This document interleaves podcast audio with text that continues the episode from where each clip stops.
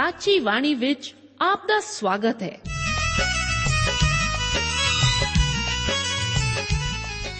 ਪ੍ਰਿय ਸ਼੍ਰੋਤਾ, ਇਹ ਸਾਚੀ ਬਾਣੀ ਕੀ ਹੈ? ਹੋਰ ਇਹ ਸਾਨੂੰ ਕਿੱਥੇ ਮਿਲੂਗੀ? ਇਹ ਸਾਚੀ ਬਾਣੀ ਦਾ ਸਾਡੇ ਜੀਵਨ ਵਿੱਚ ਲਾਭ ਕੀ ਹੈ? ਇਹਦਾ ਸਾਡੇ ਜੀਵਨ ਵਿੱਚ ਮੋਲ ਕੀ ਹੈ? ਇਹ ਸਾਰੇ ਪ੍ਰਸ਼ਨਾਂ ਦਾ ਉੱਤਰ ਸਾਨੂੰ ਇੱਕੋ ਹੀ ਜਗ੍ਹਾ ਲੱਭ ਸਕਦਾ ਹੈ ਤੇ ਉਹ ਹੈ ਜੀਵਤ ਵਚਨ ਧਰਮ ਸ਼ਾਸਤਰ ਬਾਈਬਲ। ਉਹੀ ਜੀਵਿਤ ਵਚਨ ਦਾ ਅਸੀਂ ਇਸ ਕਾਰਜਕ੍ਰਮ ਵਿੱਚ ਅਧਿਐਨ ਕਰਾਂਗੇ। ਤੇ ਹੁਣ ਪਵਿੱਤਰ ਸ਼ਾਸਤਰ ਬਾਈਬਲ ਦਾ ਅਧਿਐਨ ਸ਼ੁਰੂ ਕਰਨ ਤੋਂ ਪਹਿਲਾਂ ਅਸੀਂ ਆਪਣੇ ਮਨਾਂ ਨੂੰ ਤਿਆਰ ਕਰੀਏ ਇਸ ਭਜਨ ਨਾਲ।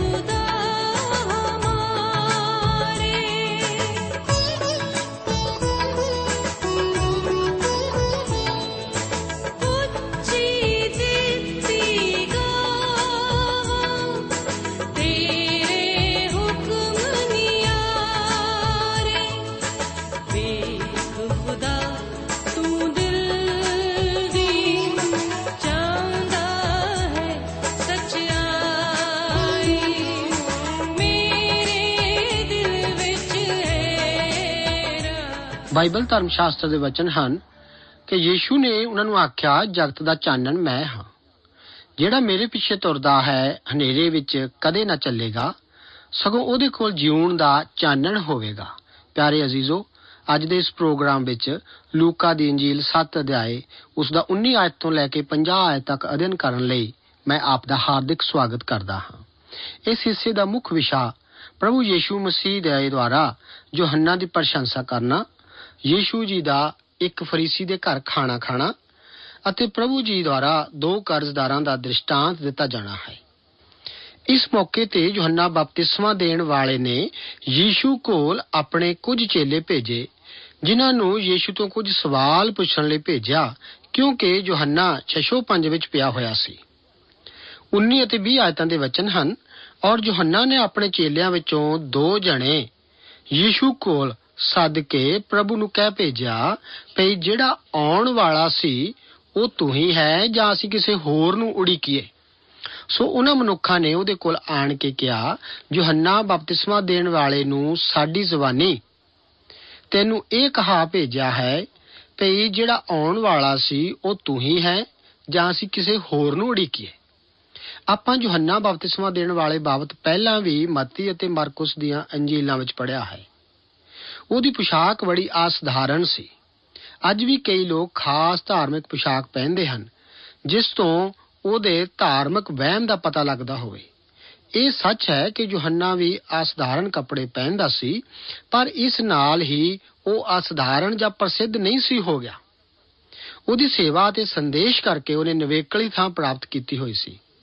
ਉਹਨੂੰ ਪਰਮੇਸ਼ਵਰ ਨੇ ਬੁਲਾਇਆ ਅਤੇ ਸਾਨੂੰ ਵੀ ਨਿਸ਼ਚਿਤ ਕਰਨਾ ਚਾਹੀਦਾ ਹੈ ਕਿ ਜੇਕਰ ਧਾਰਮਿਕ ਚੋਲਾ ਪਾਉਣਾ ਹੈ, ਤਾਂ ਅਸੀਂ ਪਰਮੇਸ਼ਵਰ ਦੁਆਰਾ ਸੱਦੇ ਜਾਈਏ। ਕਈ ਲੋਕ ਸੋਚਦੇ ਹਨ ਕਿ ਅਸੀਂ ਬਾਹਰੀ ਬਣਾਉਟਾਂ ਦਿਖਾ ਕੇ ਹੀ ਮਸੀਹੀ ਬਣ ਜਾਂਦੇ ਹਾਂ। ਥੋੜੀ ਦੇਰ ਦੀ ਗੱਲ ਹੈ ਕਿ ਇੱਕ ਨੌਜਵਾਨ ਔਰਤ ਕੋਈ ਸਰਵੇ ਕਰ ਰਹੀ ਸੀ ਤੇ ਸਾਡੇ ਰੇਡੀਓ ਹੈੱਡਕੁਆਟਰ ਅੱਗੇ ਖੜ ਕੇ ਮੈਨੂੰ ਪੁੱਛਣ ਲੱਗੀ, ਤੁਸੀਂ ਕੀ ਕਰਦੇ ਹੋ? ਮੈਂ ਉਹਨੂੰ ਕਿਹਾ ਕਿ ਮੈਂ ਇੱਕ ਸੇਵਾਦਾਰ ਹਾਂ ਅਤੇ ਉਹ ਕਹਿਣ ਲੱਗੀ, ਇੱਕ ਮਸੀਹੀ ਬਣਨ ਲਈ ਮੈਨੂੰ ਕੀ ਕਰਨਾ ਚਾਹੀਦਾ ਹੈ? ਉਸ ਔਰਤ ਨੇ ਉੱਤਰ ਦਿੱਤਾ ਕਿ ਮਸੀਹੀ ਬਣਨ ਲਈ ਗੁਆਂਢੀ ਨਾਲ ਅੱਛਾ ਵਿਚਾਰ ਕਰੋ।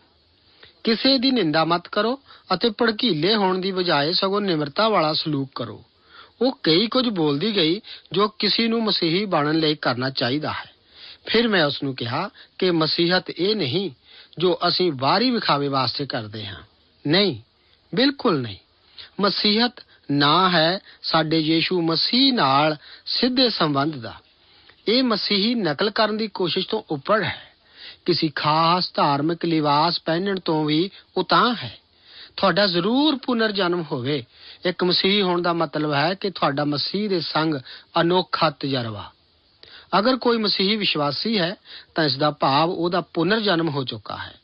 ਯੋਹੰਨਾ ਨਵੇਂ ਨੇਮ ਅੰਦਰ ਗਲਤ ਤੌਰ ਤੇ ਪੇਸ਼ ਕੀਤਾ ਗਿਆ ਲੱਗਦਾ ਹੈ। ਉਹਦਾ ਸੰਬੰਧ ਨਵੇਂ ਨੇਮ ਨਾਲ ਬਿਲਕੁਲ ਨਹੀਂ। ਉਹ ਪੁਰਾਣੇ ਨੇਮ ਦੇ ਮਹਾਨ ਨਵੀਆਂ ਵਿੱਚੋਂ ਸਭ ਤੋਂ ਆਖਿਰ ਵਿੱਚ ਆਉਂਦਾ ਹੈ। ਉਹਦਾ ਰਤਬਾ ਸ਼ੈਮੂਅਲ, ਏਲੀਆ, ਇਸ਼ਾਇਆ ਅਤੇ ਜਰਮਿਆ ਵਰਗੇ ਮਹਾਨ ਨਵੀਆਂ ਦੇ ਬਰਾਬਰ ਹੈ।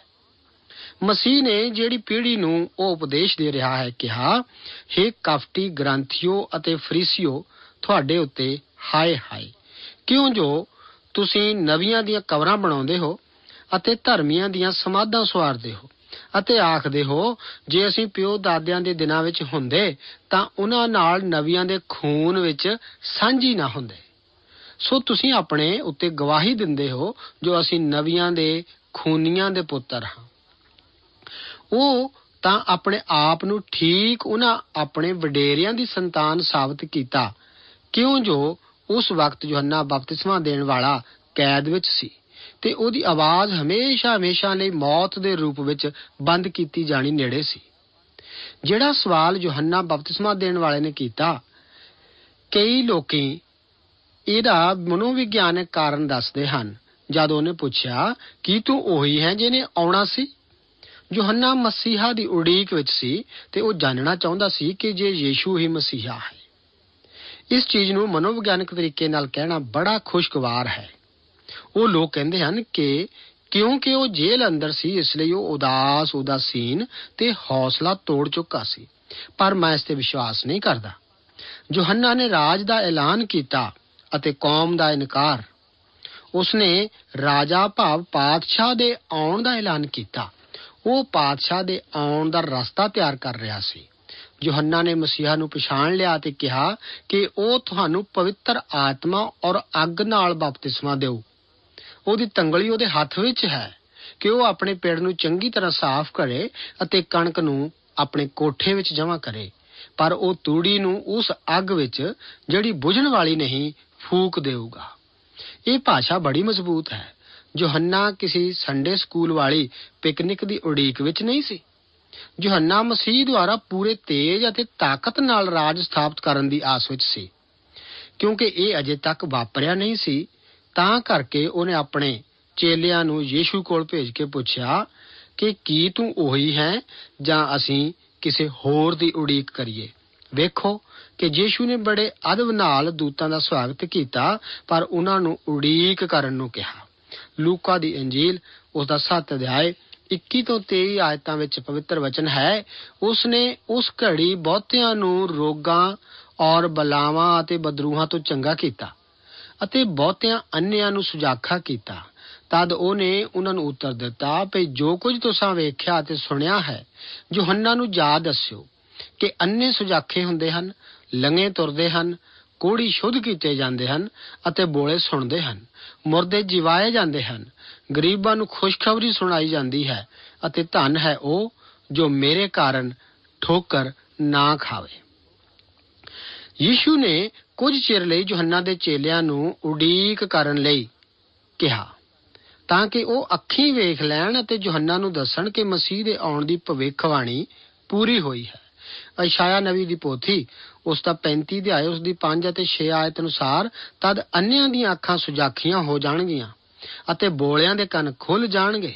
ਤਦ ਲੰਗਾ ਹਿਰਨ ਵਾਂਗੂ ਚੌਂਕੜੀਆਂ ਭਰੇਗਾ ਅਤੇ ਗੁੰਗੇ ਦਾ ਜ਼ੁਬਾਨ ਜਕਾਰਾ ਗਜਾਵੇਗੀ। ਯੀਸ਼ੂ ਨੇ ਯੋਹੰਨਾ ਦੇ ਚੇਲਿਆਂ ਨੂੰ ਕਿਹਾ ਕਿ ਉਹ ਯੋਹੰਨਾ ਨੂੰ ਦੱਸਣ ਭਈ ਉਹਨਾਂ ਮਸੀਹ ਦਾ ਪਛਾਣ ਪੱਤਰ ਵੇਖਿਆ ਹੈ। ਦਰਅਸਲ ਯੋਹੰਨਾ ਨੇ ਆਪਣਾ ਕੰਮ ਪੂਰਾ ਕਰ ਲਿਆ ਸੀ। ਯੀਸ਼ੂ ਨੇ ਮਹਿਸੂਸ ਕੀਤਾ ਕਿ ਉਹ ਇੰਨਾ ਤੇਜ਼ ਨਹੀਂ ਚੱਲਦਾ ਜਿੰਨਾ ਯੋਹੰਨਾ ਉਸ ਤੋਂ ਆਸ ਕਰਦਾ ਹੈ। ਇਸ ਕਰਕੇ ਉਸਨੇ ਯੋਹੰਨਾ ਨੂੰ ਕਿਹਾ ਭਈ ਉਸ ਤੇ ਯਕੀਨ ਕਰੇ। ਪ੍ਰਭੂ ਯੀਸ਼ੂ ਮਸੀਹ, ਇਹੀ ਗੱਲ ਤੁਹਾਨੂੰ ਤੇ ਮੈਨੂੰ ਪੁੱਛ ਰਹੇ ਹਨ। ਉਹ ਕਹਿੰਦਾ ਹੈ, ਜਦ ਸਾਨੂੰ ਸਮਝ ਨਾ ਆਵੇ ਤਾਂ ਵਿਸ਼ਵਾਸ ਕਰੋ, ਨੇਚਾ ਕਰੋ। ਪਹਿਲਾ ਕੋਰਿੰਥੀਆਂ, ਉਸ ਦਾ 1 ਅਧਿਆਇ 18 ਆਇਤ ਵਿੱਚ ਦਰਜ ਹੈ, ਸਲੀਬ ਦੀ ਕਥਾ ਤਾਂ ਉਹਨਾਂ ਦੇ ਭਾਣੇ ਜਿਹੜੇ ਨਾਸ ਹੋ ਰਹੇ ਹਨ, ਮੂਰਖਤਾਈ ਹੈ। ਪਰੰਤੂ ਸਾਡੇ ਭਾਣੇ ਜਿਹੜੇ ਬਚਾਏ ਜਾਂਦੇ ਹਾਂ, ਉਹ ਪਰਮੇਸ਼ਵਰ ਦੀ ਸ਼ਕਤੀ ਹੈ। ਸ਼ੰਕਾ, ਇਸ ਗੱਲ ਦੀ ਨਿਸ਼ਾਨੀ ਨਹੀਂ ਕਿ ਤੁਸੀਂ ਚੁਸਤ ਨਹੀਂ ਹੋ। ਇਸ ਤੋਂ ਉਲਟ ਇਹ ਇਸ ਗੱਲ ਦਾ ਪ੍ਰਤੀਕ ਹੈ ਕਿ ਤੁਸੀਂ ਬਹੁਤ ਮੂਰਖ ਹੋ ਤੇ ਹਰ ਚੀਜ਼ ਨਹੀਂ ਜਾਣਦੇ ਹੋ। ਇਹ ਇਸ ਗੱਲ ਦਾ ਇਸ਼ਾਰਾ ਹੈ ਕਿ ਤੁਸੀਂ ਉਸ ਜਾਤੀ ਨਾਲ ਸੰਬੰਧਿਤ ਹੋ ਜੋ ਤਬਾਹ ਹੋ ਜਾਵੇਗੀ। ਦੋਸਤੋ, ਕਈ ਵਿਦਵਾਨ ਪ੍ਰੋਫੈਸਰ ਧੂੜ ਨਾਲ ਭਰੀਆਂ ਕੁਰਸੀਆਂ ਤੇ ਬੈਠ ਕੇ ਮਨੁੱਖੀ ਲੋਕਾਂ ਦਾ ਤਿਆਗ ਕਰਕੇ ਬਾਈਬਲ ਧਰਮ ਸ਼ਾਸਤਰ ਨੂੰ ਸਵੀਕਾਰ ਕਰਨ ਸੰਬੰਧੀ ਮੁਸ਼ਕਲਾਂ, ਪ੍ਰਭੂ ਯੀਸ਼ੂ ਮਸੀਹ ਦਾ ਪਰਮੇਸ਼ਵਰਤਾ ਤੇ ਮਸੀਹ ਦੇ ਖੂਨ ਰਾਹੀਂ ਮੁਕਤੀ ਪ੍ਰਾਪਤ ਕਰਨ ਬਾਰੇ ਲਿਖਦੇ ਹਨ। ਦੋਸਤੋ, ਮੈਂ ਪਰਮੇਸ਼ਵਰ ਦੇ ਸ਼ਬਦ ਵਿੱਚ ਵਿਸ਼ਵਾਸ ਕਰਦਾ ਹਾਂ ਅਤੇ ਆਸ ਕਰਦਾ ਹਾਂ ਕਿ ਤੁਸੀਂ ਵੀ ਅਜਿਹਾ ਵਿਸ਼ਵਾਸ ਆਪਣੇ ਮਨ ਦੇ ਅੰਦਰ ਬਣਾਈ ਬੈਠੋ।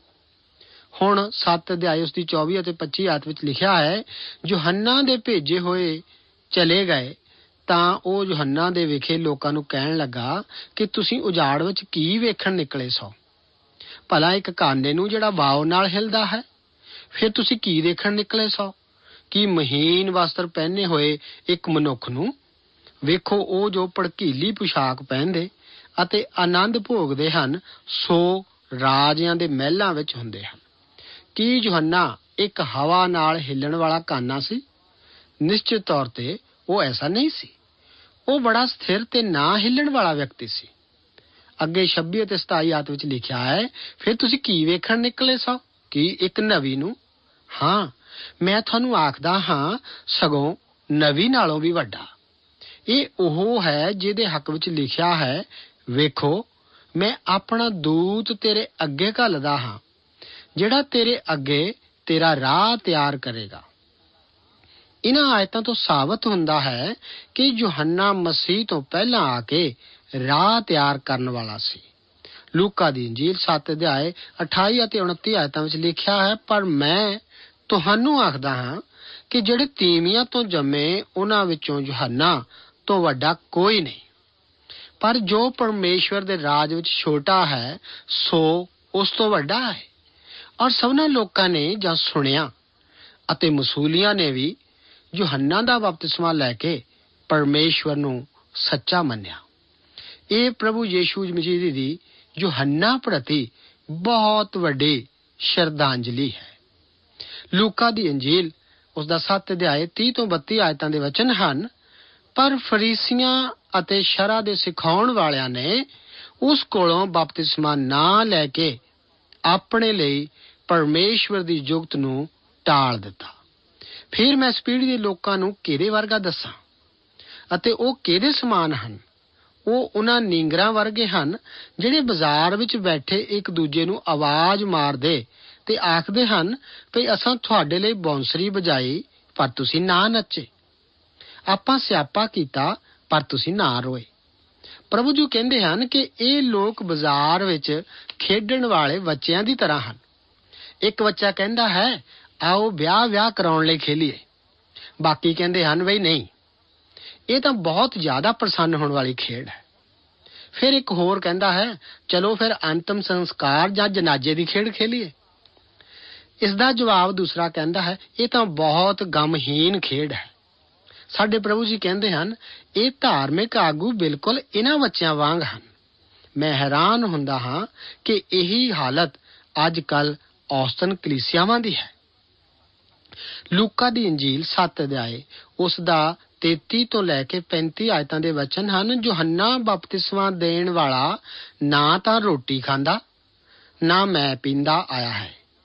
ਪਰ ਤੁਸੀਂ ਕਹਿੰਦੇ ਹੋ ਕਿ ਉਹਦੇ ਵਿੱਚ ਇੱਕ ਭੂਤ ਹੈ। ਮਨੁੱਖ ਦਾ ਪੁੱਤਰ ਖਾਂਦਾ ਪੀਂਦਾ ਆਇਆ ਹੈ ਅਤੇ ਤੁਸੀਂ ਕਹਿੰਦੇ ਹੋ, ਵੇਖੋ, ਇਹ ਖਾਊ ਅਤੇ ਸ਼ਰਾਬੀ ਮਨੁੱਖ ਮਸੂਲੀਆਂ ਔਰ ਪਾਪੀਆਂ ਦਾ ਯਾਰ। ਸੋ ਗਿਆਨ ਆਪਣੇ ਸਾਰਿਆਂ ਬਾਲਕਾਂ ਤੋਂ ਸੱਚਾ ਠਹਿਰਿਆ। ਮੈਂ ਲੋਕਾਂ ਨੂੰ ਕਹਿੰਦੇ ਸੁਣਦਾ ਹਾਂ ਕਿ ਮੈਨੂੰ ਉਹ ਫਲਾਨਾ ਪ੍ਰਚਾਰਕ ਪਸੰਦ ਨਹੀਂ ਕਿਉਂਕਿ ਉਹ ਇੱਕ ਸੁਰ ਹੀ ਬੋਲਦਾ ਹੈ। ਇਹੀ ਲੋਕ ਕਹਿਣਗੇ, ਮੈਂ ਫਲਾਣੇ ਪ੍ਰਚਾਰਕ ਨੂੰ ਪਸੰਦ ਨਹੀਂ ਕਰਦਾ, ਕਿਉਂਕਿ ਉਹ ਮੰਚ ਤੇ ਬੋਲਦੇ ਸਮੇਂ ਬੜਾ ਤੇਜ਼ ਬੋਲਦਾ ਹੈ ਅਤੇ ਬਹੁਤ ਉੱਚੀ ਆਵਾਜ਼ ਵਿੱਚ ਬੋਲਦਾ ਹੈ। ਇਹਨਾਂ ਦੋਨਾਂ ਪ੍ਰਕਾਰ ਦੇ ਪ੍ਰਚਾਰਕਾਂ ਨਾਲ ਅਸਲ ਵਿੱਚ ਕੋਈ ਸਮੱਸਿਆ ਨਹੀਂ ਹੁੰਦੀ। ਮੁਸ਼ਕਲ ਵਿਗੜੇ ਬੱਚੇ ਦੀ ਹੈ, ਜੋ ਫਜ਼ੂਲ ਹੀ ਸ਼ਿਕਾਇਤਾਂ ਕਰੀ ਜਾਂਦਾ ਹੈ। ਇਹ ਕੁਝ ਪ੍ਰਭੂ ਨੇ ਆਪਣੇ ਸਮੇਂ ਅੰਦਰ ਕਿਹਾ ਤੇ ਇਹੀ ਕੁਝ ਅੱਜ ਵੀ ਸੱਚ ਹੈ। ਇਸ ਤੋਂ ਬਾਅਦ ਅਸੀਂ ਦੇਖਦੇ ਹਾਂ ਕਿ ਯੀਸ਼ੂ ਜੀ ਇੱਕ ਫਰੀਸੀ ਦੇ ਘਰ ਖਾਣਾ ਖਾਣ ਜਾਂਦੇ ਹਨ। 36 ਆਦ ਦੇ ਵਚਨ ਹਨ, ਫਿਰ ਫਰੀਸੀਆਂ ਵਿੱਚੋਂ ਇੱਕ ਨੇ ਉਹਦੇ ਅੱਗੇ ਅਰਜ਼ ਕੀਤੀ, ਜੋ ਮੇਰੇ ਨਾਲ ਰੋਟੀ ਖਾ, ਤਾਂ ਉਹ ਫਰੀਸੀ ਦੇ ਘਰ ਜਾ ਕੇ ਖਾਣ ਬੈਠਾ। ਇਹ ਬੜਾ ਜ਼ਿਕਰਯੋਗ ਮੌਕਾ ਹੈ ਕਿ ਜਦ ਯੀਸ਼ੂ ਜੀ ਬਾਹਰ ਖਾਣਾ ਖਾਣ ਗਏ, ਜਦ ਉਹ ਖਾਣਾ ਖਾਣ ਗਿਆ, ਇਹ ਕੋਈ ਭੱਦਾ ਕੰਮ ਨਹੀਂ ਸੀ। ਉਹ ਇਹਨਾਂ ਫਰੀਸੀਆਂ ਦੇ ਖਿਲਾਫ ਸੀ। ਇਸ ਕਰਕੇ ਇਹ ਆਪ ਕਰਨਾ ਕਿ ਮਸੀਸੀ ਵੱਲੋਂ ਰੋਟੀ ਦਾ ਨਿਉਤਾ ਦੇਣਾ ਕੋਈ ਮਿੱਤਰਤਾ ਭਰਿਆ ਸੀ। ਮੁਸ਼ਕਲ ਹੈ ਇਹ ਕਹਿਣਾ। ਫਰੀਸੀਆਂ ਨੇ ਉਹਨੂੰ ਖਾਣੇ ਦੀ ਦਾਵਤ ਦਿੱਤੀ ਤਾਂ ਕਿ ਉਸ ਉੱਤੇ ਜਸੂਸੀ ਕਰ ਸਕਣ ਅਤੇ ਉਸ ਵਿੱਚ ਕੋਈ ਨੁਕਸ ਕੱਢ ਸਕਣ। 37 ਤੋਂ ਲੈ ਕੇ 39 ਅੰਤਾਂ ਵਿੱਚ ਲਿਖਿਆ ਹੈ ਅਤੇ ਵੇਖੋ, ਉਸ ਨਗਰ ਵਿੱਚ ਇੱਕ ਤੀਵੀਂ ਹੈ ਸੀ ਜਿਹੜੀ ਪਾਪਣ ਸੀ। ਅਤੇ ਉਹ ਇਹ ਜਾਣ ਕੇ ਵੀ ਉਸ ਫਰੀਸੀ ਦੇ ਘਰ ਖਾਣ ਬੈਠਾ ਹੈ, ਇੱਕ ਸ਼ੀਸ਼ੀ ਵਿੱਚ ਅਤਰ ਲਿਆਈ। ਔਰ ਪਿਛਲੀ ਵੱਲ ਉਹਦੇ ਚਰਨਾਂ ਦੇ ਕੋਲ ਖਲੋ ਕੇ ਰੋਂਦੀ ਰੋਂਦੀ ਅੰਜੂਆਂ ਨਾਲ ਉਹਦੇ ਚਰਨਾਂ ਤੇ ਭੇਉਣ ਲੱਗੀ। ਅਤੇ ਆਪਣੇ ਸਿਰ ਦੇ ਵਾਲਾਂ ਨਾਲ ਪੂੰਝ ਕੇ ਉਹਦੇ ਚਰਨ ਝੁੰਮੇ ਅਤੇ ਅਤਰ ਮਲਿਆ। ਔਰ ਇਹ ਵੇਖ ਕੇ ਉਹ ਫਰੀਸੀ ਜਿਹਨੇ ਉਹਨੂੰ ਨਿਯੋਤਾ ਦਿੱਤਾ ਸੀ, ਆਪਣੇ ਜੀ ਵਿੱਚ ਕਹਿਣ ਲੱਗਾ ਭਈ ਇਹ ਮਨੁੱਖ ਜੇ ਨਵੀ ਹੁੰਦਾ ਤਾਂ ਜਾਣ ਲੈਂਦਾ ਕਿ ਇਹ ਤੀਵੀਂ ਜੋ ਉਹਨੂੰ ਛੋਂਦੀ ਹੈ, ਕੌਣ ਅਤੇ ਕਿਹੋ ਜਿਹੀ ਹੈ, ਕਿਉਂ ਜੋ ਉਹ ਪਾਪਣ ਹੈ। ਜਦੋਂ ਮਸੀਹ ਇੱਕ ਫਰੀਸੀ ਦੇ ਘਰ ਵਿੱਚ ਸੀ ਤਾਂ ਇੱਕ ਔਰਤ ਆਈ। ਉਹ ਅਤਰ ਦਾ ਵਰਤਣ ਲੈ ਕੇ ਫਰੀਸੀ ਦੇ ਘਰ ਅੰਦਰ ਦਾਖਲ ਹੋਈ। ਉਹਨਾਂ ਦਿਨਾਂ ਵਿੱਚ ਜਦ ਕਿਸੇ ਦੇ ਘਰ ਕੋਈ ਪ੍ਰਾਹੁਣਾ ਆਉਂਦਾ, ਤਾਂ ਗਵਾਂਢੀ ਨੂੰ ਇਹ ਪੂਰਾ ਹੱਕ ਹੁੰਦਾ ਸੀ ਕਿ ਉਹ ਉਸ ਦੇ ਘਰ ਆਵੇ ਅਤੇ ਖੜੋ ਕੇ ਸਭ ਕੁਝ ਵੇਖੇ ਜਾਂ ਬੈਠ ਕੇ ਤੱਕੇ। ਉਹ ਕੁਝ ਕਹਿਣ ਨਹੀਂ, ਸਿਰਫ ਦੇਖਣ ਹੀ ਆਏ ਸਨ। ਇਹ ਜਨਾਨੀ ਆਈ ਅਤੇ ਯੀਸ਼ੂ ਮਸੀਹ ਦੇ ਪਿੱਛੇ ਬੈਠ ਗਈ। ਉਸ ਵਕਤ ਕੁਰਸੀਆਂ ਮੇਜ਼ਾਂ ਦਾ ਤਾਂ ਰਿਵਾਜ ਨਹੀਂ ਸੀ। ਉਹ ਸੋਫਿਆਂ ਤੇ ਨਹੀਂ ਬੈਠਦੇ ਸਨ। ਇਸ ਤਰ੍ਹਾਂ ਗੱਦੇ ਤੇ ਝੁਕ ਕੇ ਯੀਸ਼ੂ ਨੇ ਪੈਰ ਪਿਛਾਂ ਨੂੰ ਕੀਤੇ ਹੋਏ ਸਨ। ਕਿਉਂਕਿ ਉਹ ਜਨਾਨੀ ਯੀਸ਼ੂ ਦੇ ਪੈਰਾਂ ਕੋਲ ਬੈਠੀ ਸੀ, ਉਹ ਆਪਣੇ ਪਾਪ ਮਾਫ ਹੋਣ ਕਰਕੇ ਉੱਚੀ ਉੱਚੀ ਰੋ ਰਹੀ ਸੀ। ਉਹਨੇ ਆਪਣੇ ਹੰਝੂਆਂ ਨਾਲ ਯੀਸ਼ੂ ਦੇ ਪੈਰ ਧੋ ਦਿੱਤੇ।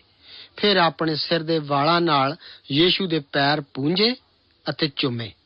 ਨਾਲ ਹੀ ਕੀਮਤੀ ਅਤਰ ਯੀਸ਼ੂ ਦੇ ਚਰਨਾਂ ਤੇ ਡੋਲ ਕੇ ਮਸਾ ਕੀਤਾ। ਹੁਣ ਇਹਨਾਂ ਪੁਰਾਣੇ ਫਰੀਸੀ ਲੋਕਾਂ ਨੇ ਤਾਂ ਅਜਿਹੀ ਪਾਪਣ ਔਰਤ ਨਾਲ ਬੋਲਣਾ ਤੱਕ ਨਹੀਂ ਸੀ।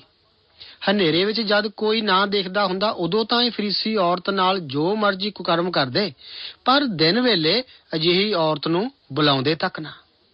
ਪਰ ਜਦ ਫਰੀਸੀ ਨੇ ਇਸ ਔਰਤ ਨੂੰ ਯੀਸ਼ੂ ਦੇ ਚਰਨ ਧੋ ਕੇ ਮਸਾ ਕਰਦਿਆਂ ਡਿਠਾ, ਤਾਂ ਉਸ ਨੂੰ ਸ਼ੰਕਾ ਹੋਈ ਕਿ ਯੀਸ਼ੂ ਕੋਈ ਨਵੀ ਨਹੀਂ ਹੋ ਸਕਦਾ। ਅਗਰ ਇਹ ਨਵੀ ਹੁੰਦਾ ਤਾਂ ਜ਼ਰੂਰ ਜਾਣਦਾ ਭਈ ਇਹ ਔਰਤ ਕਿਸ ਚਾਲ ਚੱਲਣ ਦੀ ਹੈ ਤੇ ਇਹਨੂੰ ਬੁਲਾਉਂਦਾ ਤੱਕ ਨਾ। ਇਸ ਤੋਂ ਬਾਅਦ ਅਸੀਂ ਦੇਖਦੇ ਹਾਂ ਕਿ ਯੀਸ਼ੂ ਜੀ ਦੋ ਕਰਜ਼ਦਾਰਾਂ ਦਾ ਦ੍ਰਿਸ਼ਟਾਂਤ ਦਿੰਦੇ ਹਨ। 40 ਤੋਂ ਲੈ ਕੇ 43 ਆਇਤਾਂ ਵਿੱਚ, ਬਚਨਾਂ ਵਿੱਚ ਇੱਥੇ ਇਹਨਾਂ ਦੋ ਕਰਜ਼ਦਾਰਾਂ ਬਾਰੇ ਬਿਆਨ ਹੈ। ਯੀਸ਼ੂ ਜੀ ਨੇ ਸ਼ਮਾਉਨ ਨੂੰ ਕਿਹਾ, ਮੈਂ ਤੇਰੇ ਨਾਲ ਗੱਲ ਕਰਨੀ ਹੈ। ਪ੍ਰਭੂ ਜੀ, ਦੱਸੋ ਸ਼ਮਾਉਨ ਨੇ ਕਿਹਾ। ਇਹ ਲੂਕਾ ਦੀ ਲਿਖਤ ਵਿੱਚ ਬਹੁਤ ਵਧੀਆ ਦ੍ਰਿਸ਼ਟਾਂਤ ਹੈ। ਇਸ ਦ੍ਰਿਸ਼ਟਾਂਤ ਦੀ ਕਹਾਣੀ ਤੋਂ ਤੁਹਾਨੂੰ ਪਤਾ ਲੱਗਦਾ ਹੈ ਕਿ ਯੀਸ਼ੂ ਜੀ ਕਿਹਦੀ ਵੱਲ ਹੁੰਦੇ ਹਨ।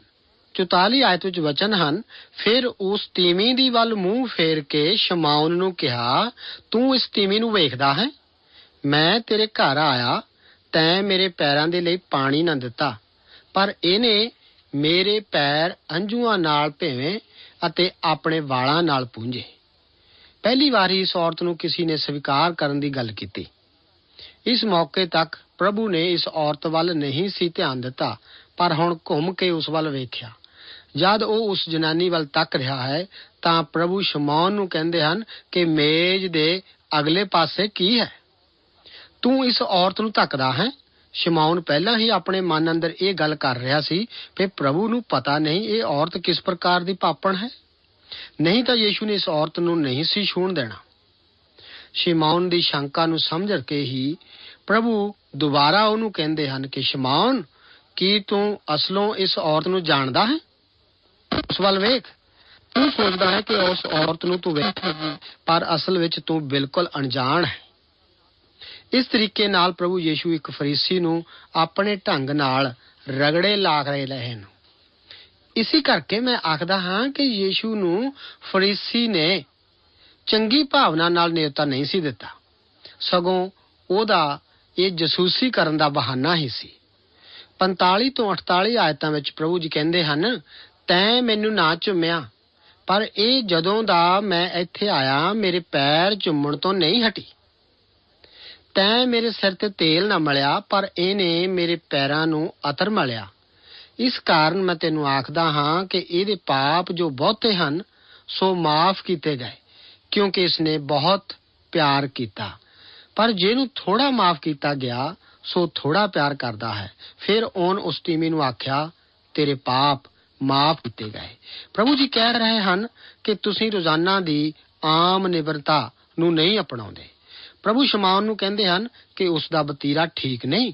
ਅਗਰ ਉਸ ਦਾ ਵਿਵਹਾਰ ਠੀਕ ਹੁੰਦਾ, ਤਾਂ ਉਹਨੂੰ ਯਿਸੂ ਦੇ ਪੈਰ ਧੋਣੇ ਚਾਹੀਦੇ ਹਨ। ਉਹਨੂੰ ਪ੍ਰਭੂ ਦੇ ਸਿਰ ਨੂੰ ਮਸਾ ਕਰਕੇ ਉਸ ਨੂੰ ਚੁੰਮਣਾ ਚਾਹੀਦਾ ਸੀ। ਇਹ ਉਸ ਸਮੇਂ ਦਾ ਰਿਵਾਜ ਸੀ, ਪਰ ਸ਼ਮਾਉਨ ਨੇ ਇਹਨਾਂ ਵਿੱਚੋਂ ਕੋਈ ਗੱਲ ਵੀ ਨਾ ਕੀਤੀ। ਬਦਕਿਸਮਤੀ ਨਾਲ ਬਹੁਤੇ ਮਸੀਹੀ ਲੋਕਾਂ ਦਾ ਵੀ ਅੱਜ ਇਹੋ ਹੀ ਹਾਲ ਹੈ। ਮੇਰੀ ਖਾਹਿਸ਼ ਹੈ ਕਿ ਮੈਂ ਇਸ ਦਾਵਤ ਤੇ ਉੱਥੇ ਹਾਜ਼ਰ ਹੁੰਦਾ। ਇੱਥੇ ਪ੍ਰਭੂ ਖਾਣੇ ਤੋਂ ਬਾਅਦ ਬੋਲ ਰਹੇ ਹਨ, ਇਹ ਔਰਤ ਬਿਨਾਂ ਆਸ ਕੀਤੀ ਮੁਆਫੀ ਮੰਗ ਰਹੀ ਹੈ। ਸਵਰਗੀ ਪਰਮੇਸ਼ਵਰ ਉੱਥੇ ਮੌਜੂਦ ਹੈ ਤੇ ਉਹਨੇ ਇਸ ਔਰਤ ਨੂੰ ਮਾਫ ਕਰ ਦਿੱਤਾ। ਹੁਣ ਉਹ ਸ਼ਮਾਉਨ ਨੂੰ ਕਹਿੰਦੇ ਹਨ ਕਿ ਹੁਣ ਤੈਨੂੰ ਪਤਾ ਲੱਗਾ ਕਿ ਜੋ ਵੱਡਾ ਕਰਜ਼ਾਈ ਸੀ, ਉਹ ਉਸ ਨੂੰ ਵੱਧ ਪਿਆਰ ਕਰੇਗਾ। ਪਰ ਤੂੰ ਕਿਉਂਕਿ ਨਹੀਂ ਸੋਚਦਾ ਕਿ ਤੂੰ ਵੀ ਪਾਪੀ ਹੈ, ਤਾਂ ਕਰਕੇ ਤੂੰ ਮਾਫੀ ਨਹੀਂ ਮੰਗਦਾ। ਇਹ ਨਾ ਮਾਫ ਕਰਨ ਯੋਗ ਫਰੀਸੀ ਉੱਥੇ ਬੈਠਾ ਹੈ ਸੀ। ਅੱਗੇ ਅਸੀਂ ਦੇਖਦੇ ਹਾਂ 49 ਤੇ 50 ਆਇਤਾਂ ਵਿੱਚ, ਅਤੇ ਜਿਹੜੇ ਉਹਦੇ ਨਾਲ ਖਾਣ ਬੈਠੇ ਸਨ, ਆਪਣੇ ਮਨ ਵਿੱਚ ਕਹਿਣ ਲੱਗੇ ਭਈ ਇਹ ਕੌਣ ਹੈ ਜੋ ਪਾਪ ਵੀ ਮਾਫ ਕਰਦਾ ਹੈ? ਅਤੇ ਉਸਨੇ ਉਸ ਤੀਵੀਂ ਨੂੰ ਆਖਿਆ, ਤੇਰੀ ਨੇਚਾ ਨੇ ਤੈਨੂੰ ਬਚਾਇਆ ਹੈ, ਸ਼ਾਂਤੀ ਨਾਲ ਚਲੀ ਜਾ। ਇਹ ਸਾਡੇ ਅਜੋਕੇ ਸਮੇਂ ਅੰਦਰ ਬਹੁਤ ਜ਼ਰੂਰੀ ਹੈ। ਅਗਰ ਤੁਸੀਂ ਕਲੀਸਿਆ ਦੇ ਮੈਂਬਰ ਹੋ ਤੇ ਕਦੇ ਮਾਫੀ ਨਹੀਂ ਮੰਗੀ, ਤਾਂ ਤੁਸੀਂ ਅਜੇ ਵੀ ਗਵਾਚੇ ਹੋਏ ਹੋ। ਇਸ ਔਰਤ ਨੇ ਕੋਈ ਕੰਮ ਵੀ ਚੰਗਾ ਨਹੀਂ ਸੀ ਕੀਤਾ। ਪਰ ਉਸ ਦਾ ਪ੍ਰਭੂ ਤੇ ਭਰੋਸਾ ਸੀ ਉਸ ਨੇ ਮਾਫੀ ਮੰਗੀ ਅਤੇ ਉਸ ਨੂੰ ਮਿਲੀ ਪ੍ਰਭੂ ਆਪ ਨੂੰ ਵੀ ਮਾਫ ਕਰ ਸਕਦਾ ਹੈ ਉਹ ਆਪ ਲਈ ਚਾਹੁੰਦਾ ਹੈ ਕਿ ਆਪ ਵੀ ਆਪਣੇ ਪਾਪਾਂ ਦੀ ਮਾਫੀ ਮੰਗ ਕੇ ਅਨੰਤ ਜੀਵਨ ਪਾਓ ਪ੍ਰਭੂ ਆਪ ਨੂੰ ਅੱਜ ਦੇ ਇਹਨਾਂ ਵਚਨਾਂ ਨਾਲ ਬਰਕਤ ਦੇਵੇ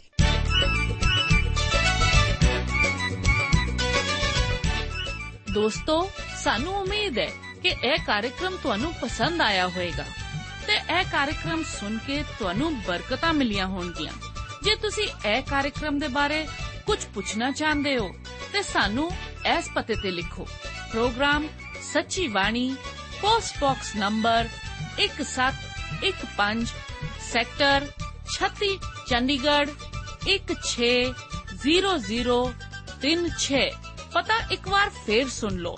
Program Sachi Bani, post box number 1715 sector 36 Chandigarh 160036 ਸਾਡਾ ਈਮੇਲ ਪਤਾ ਹੈ punjabi.ttb@twr.in ਪਤਾ ਇੱਕ ਵਾਰ ਫੇਰ ਸੁਣ ਲਓ punjabi.ttb@twr.in ਹੁਣ ਸਾਡੇ ਪ੍ਰੋਗਰਾਮ ਦਾ ਸਮੇਂ ਸਮਾਪਤ ਹੁੰਦਾ ਹੈ ਉਮੀਦ ਹੈ ਅਗਲੇ ਪ੍ਰੋਗਰਾਮ ਵਿੱਚ ਤੁਹਾਡੇ ਨਾਲ ਫੇਰ ਪੇਂਟ ਹੋਏਗੀ ਰੱਬ ਤੁਹਾਨੂੰ ਬਰਕਤ ਦੇ